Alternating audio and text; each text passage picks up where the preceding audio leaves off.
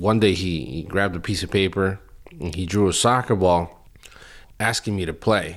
And, you know, I kind of understood what he was signaling and you know that was like one of the happiest days because i was able to play soccer again you know as a child and you know that's how we would communicate through pictures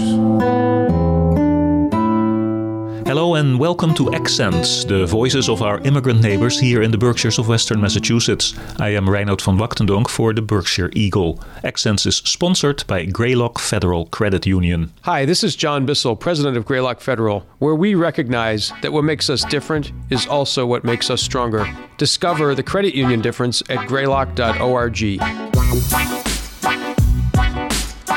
My name is Andres Huertas. Um, I was born in Bogota, Colombia.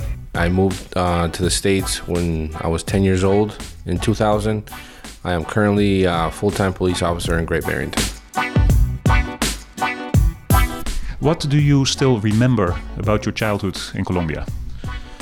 Um, school, uh, being able to play outside with my friends, be, being able to play soccer till, till dark. Um, soccer is a huge part of my life. It still is to this day being around my family, my cousins, my grandmothers, my grandfathers, my uncles, aunts. Yeah. Now, there's always um, in the United States, rightly or wrongly, uh, this sense that Colombia, Bogota, is dangerous. Did you experience any of that stuff?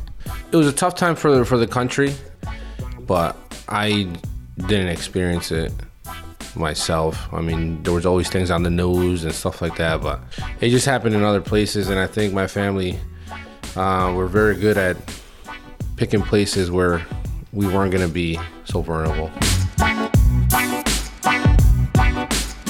One day they decided, hey, you know, we're going to move to, to the United States. And I said, okay, that's fine. Just like that, because you want to leave your friends behind, you want to leave your soccer behind. There was nothing in you that said, "Oh my goodness," you know. What, what even is the United States? You know, I had I had no idea. I had um, all I knew was that I had an I had an uncle that had that has lived here for about 20 years. I have three cousins that were that are here.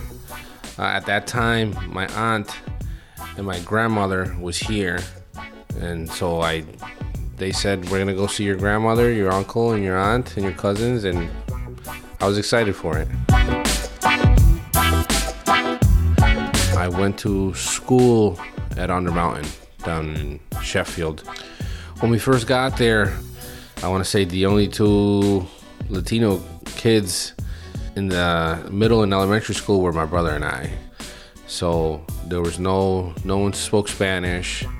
So I think I didn't really capture the fact that moving to the United States was going to be as hard as it as it was, and I thought I was going to be able to communicate. But when I got here, it was kind of a shocker, and I wasn't able to communicate.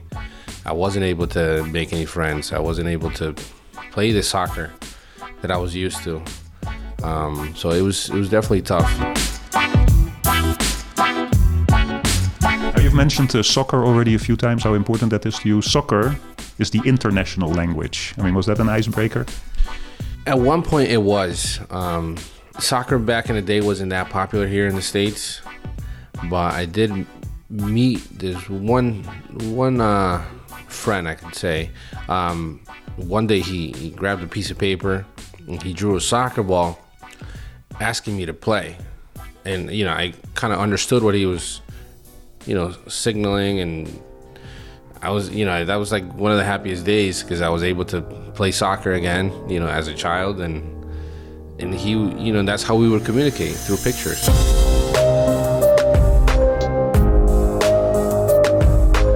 Of course, now you are basically fluent and accentless in your English. So how did that happen? Throughout the middle of the of the year, there I was uh, given a tutor. Her name was Jana Louise, and she was she was phenomenal. And we just, you know, worked and worked hard, and she taught me as as much as she could uh, while being at Mount Everett. And you know, little by little, you start picking things up. You start taking risks of uh, being able to maybe say something, maybe if it's coming out wrong, but you take a risk of trying to communicate with someone.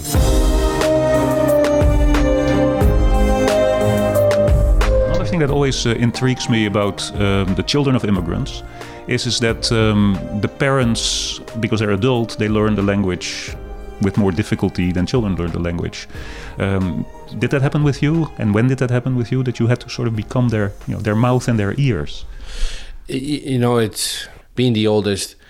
It was it was kind of expected for me to you know help my parents uh, translate anything they needed, either at work, from work, letters from school, um, going to doctor's visits with them, with my brothers, just anything because they just they had a hard time understanding or being able to communicate, and even till this day, it, my parents, you know, they they speak English a lot better, but even to this day, they're they they'll send something to me. Hey, can you can you explain this to me? Can you can you you know show me what this says or but at a very young age i was i was given that responsibility so i also um, asked that question because i i wonder i mean this is really an open question. One of the reasons that you wanted to become a police officer which is you know a, a caretaker a caregiver a protector do you think that has anything to do with the fact that from a young age on you had to be the caretaker? I don't i, I wouldn't want to say the protector but of your family. Yes, it, it, it definitely played a huge role into it. Being able to um, to you know caretake for my family, it was you know it has been a huge part, and like I said, you know until this day, it, it, it remains that way. I watch out for my family, and I do protect them, and now I feel like I can do it from the law enforcement side, which is even better.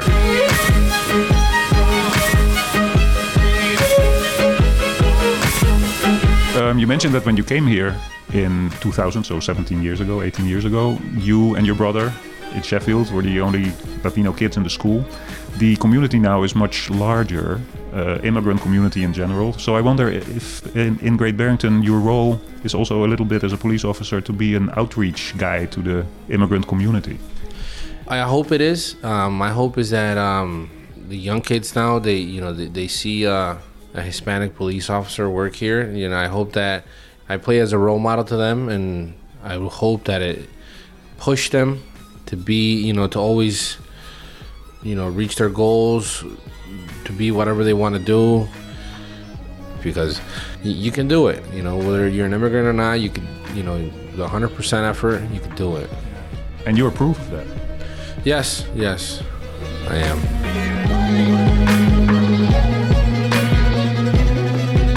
My final question. Um, on your front door, when you come into your apartment, there's a Colombian flag uh, pennant. So, uh, what is, how would you describe your relationship right now with Colombia? It's very, it's very strong. I love my country. Um, I'm very patriotic, and I like to let people know, you know, where I'm from. You know, being basically raised here in the states after being here for about 17 years you know i would never never forget where i came from never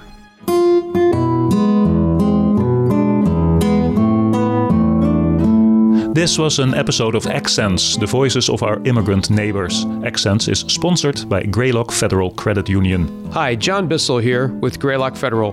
We hope this podcast helps you appreciate how our differences make us stronger. Discover the credit union difference at greylock.org. And for the Berkshire Eagle, I am Reinoud van Wachtendonk, and my accent is Dutch. Thank you for listening.